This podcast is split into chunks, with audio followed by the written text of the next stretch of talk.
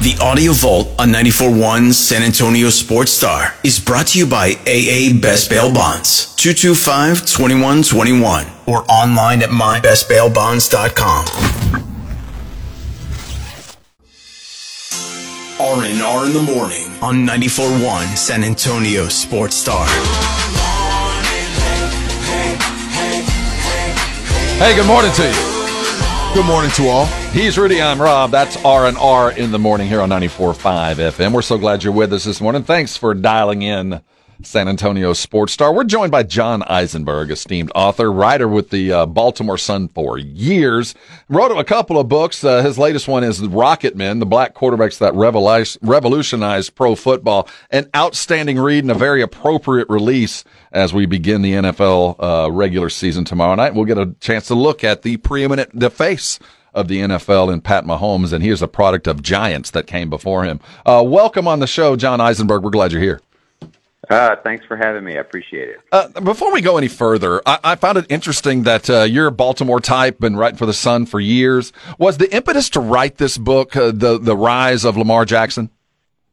Well, that definitely had had something to do with it. And, and I, and I do have to say, on in San Antonio, I am a Texan, born and raised in Dallas. Oh man, nice, and good people then. So, so uh, definitely, actually written a couple of books back in the day about the Cowboys, early days of the Cowboys. But um, uh, yes, I mean Lamar's uh, rise. I've been in in Baltimore for 35 years, and and and actually wrote for the Ravens uh, digital side for a little while, and so had a real up close view of Lamar coming in, and and definitely what he dealt with. Uh, barely getting drafted in the first round and uh, being told by one scout that maybe he should be a good he'd be a good wide receiver uh, and of course, second year in the league, he's MVP.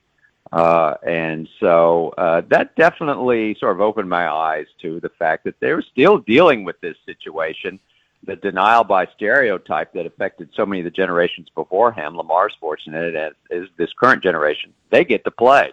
Uh, some of the prior guys did not. Mm. Well, th- this is my thing, uh, John, and I, pre- I can appreciate this book I, I feel like the root of it, not the root of it, but I also feel like a part of the problem is you don't see many black offensive coordinators or quarterbacks coaches either that have input in the room when these guys are being drafted or not drafted or free agency. Is, is was that anywhere in the thought process when you put this together? Without a doubt. I mean, the uh, certainly uh, we're we're now in 2023 seeing a lot more black quarterbacks getting a chance, and in, in my view, the the focus sort of of the of the diversity issue in the NFL has switched to the coaching ranks. Right. Uh, that, that is uh, not many head coaches and the coordinators, as you as you uh, mentioned. It's obviously very true and uh, you know that also goes for general managers. You know, the guys that right, right. control the jobs and and scouts. Uh, although I think it, it's changed a lot, and so yes, I definitely address some of that in the book. That uh, I think when you see more and more uh, uh, black coaches and offensive coordinators, I think you will continue to see changes and improvement in the situation. Like for instance, where I sit here in Baltimore uh, with the Ravens, they've had Ozzie Newsome from the very mm-hmm. beginning. Mm-hmm. Right. Uh, you know, the first black GM in ball in NFL history. He's been shaping the roster from the beginning, and as a result, you've seen uh, a steady stream of black quarterbacks get a shot here. Uh, backups, starters, you know, everyone. Randall Cunningham at the end of his career was here. Yes. Steve McNair they traded for, and uh, then eventually his last draft pick was Lamar Jackson, and so uh, it shows you what happens when you have uh, minority uh, uh, eyes and ears on this subject, uh, things change. So there's no doubt that that is a factor in this story. The book is Rocket Men, Black Quarterbacks Who Revolutionized Pro Football. The writer John Eisenberg joins us here on San Antonio Sports Star. And I'm of an age that I remember James Harris uh, playing with the Rams. I remember Marlin Briscoe coming there. I remember Doug Williams winning the Super Bowl. And I, you know, I, I see the signposts there of as the changes were slow. And then we'll talk about Warren Moon and all the other greats that came to follow. And, and those are the obvious names. Can you give us some of the the, the names behind the scenes, the general managers, the coaches that were really behind pushing to get Harris as a starter and the, the general managers that were willing to take that step. Uh, let, let's signify and give some credit to those that were willing to make that move.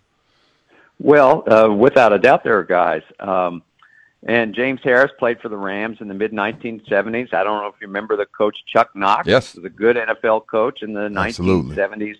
Uh, well, Chuck Knox was coaching the Los Angeles Rams in 1974, and you have to understand there were no black starters in it. There was no history of it at all, other than Marlin Briscoe for a few games in the late 60s. So Chuck Knox is a guy that steps up and says, you know, this guy on the practice field, I really like him. He's big, he's strong, he can run the offense, he's everything I want. So he puts him in there. And so that's a guy uh, that, that totally lost to history but a coach who said, "I don't mind playing a black player at quarterback," and and James Harris went in there, and and uh, the Rams went to two NFC Championship games with him, and so a little. This is not a Jackie Robinson story. There's not one moment right. where one guy changed everything. It's a thousand little moments, and uh, that was one of them. Chuck Knox definitely had something to do with that. Um, the Houston Oilers, listen, in the you know 1984, uh, there was a lot of bidding for Warren Moon when he came back from uh, Canada, and they signed him and gave him at the time the largest uh, contract in NFL history. Certainly didn't have to do that, uh, but uh, and and the Oilers were not good, and and they lost for three more years with Warren Moon. Uh, you know, however, they were willing to stick it out. You know, losing quarterbacks in this day and age get run out of town, but they stuck it out with him. So I give the Oilers credit there. I give Buddy Ryan credit Absolutely. Uh, because he had Randall Cunningham in Philadelphia, and rather than say I'm going to make you a drop back quarterback like everybody else in the league, I'm going to let you be you. And uh, so Buddy uh, would be another one that had a had a great say. There's there's just a bunch of them. Um, John, can you talk about how over over time is the, the position of the quarterback, how it's been glamorized and its importance to, importance to the game, and how how that status was used to exclude black players? Hmm. Yes, that is absolutely a truth. and what happened was, I mean, the NFL was all white uh, from 1934 to 46, just like Major League Baseball. And uh, when the and, and that's a period of time when NFL football really changed. It uh, passing games came in vogue and the quarterback position became important. And uh, the league was all white. And so coming out of that period when they started to reintegrate, uh, there was never, I mean, they would, they would take a black player who was fast and say, oh, well, he could be a good running back or a defensive back or a receiver, uh, or a, a big lineman they would find. But in terms of giving the offense over to a guy who was calling the plays and throwing the passes, the teams were like, no way. Uh, you know, the stereotypes were in vogue. They feared that black uh, a black quarterback uh, maybe wasn't smart enough to run the offense, or wasn't enough of a leader, or wouldn't put the work in. It's all this horrible racist stereotyping, and it was in, in vogue for years.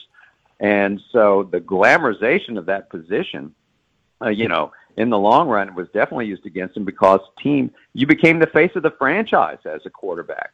And uh, these owners, uh, you know, were white, still almost all white, uh, were afraid to, uh, you know, make a black player the face of the franchise, the mm. 60s, the 70s in particular. So the glamorization of the position definitely worked against them getting opportunities. And we sit today with Pat Mahomes, literally the face of the league.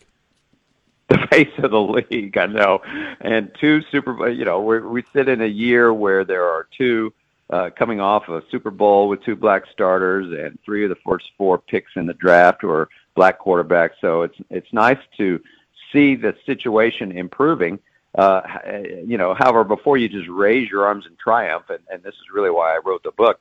Before you do that, you have to realize that it's also a sign of what could have been. There's no question about it because there's a generation of guys that didn't get a chance, and uh, you know that's right. a sad tale. It's a great book, a great read that really kind of weaves in that, that in that inbred kind of racism and the uh, the efforts behind the scenes and the extraordinary efforts by coaches and players to get us. And this is a journey that continues. Uh, well documented and a great read. I do recommend it. This is John Eisenberg. His book is Rocket Men, the black quarterbacks that revolutionized pro football. Find it wherever you get your hardcover books. Get it quick. The season is beginning and this is a fast read. It's a good read. You're not going to want to put it down. Thank you so much for the book, sir. It is a, a good read and a, a worthy accomplishment. Well, thank you for that. I appreciate it. Thanks for having me on.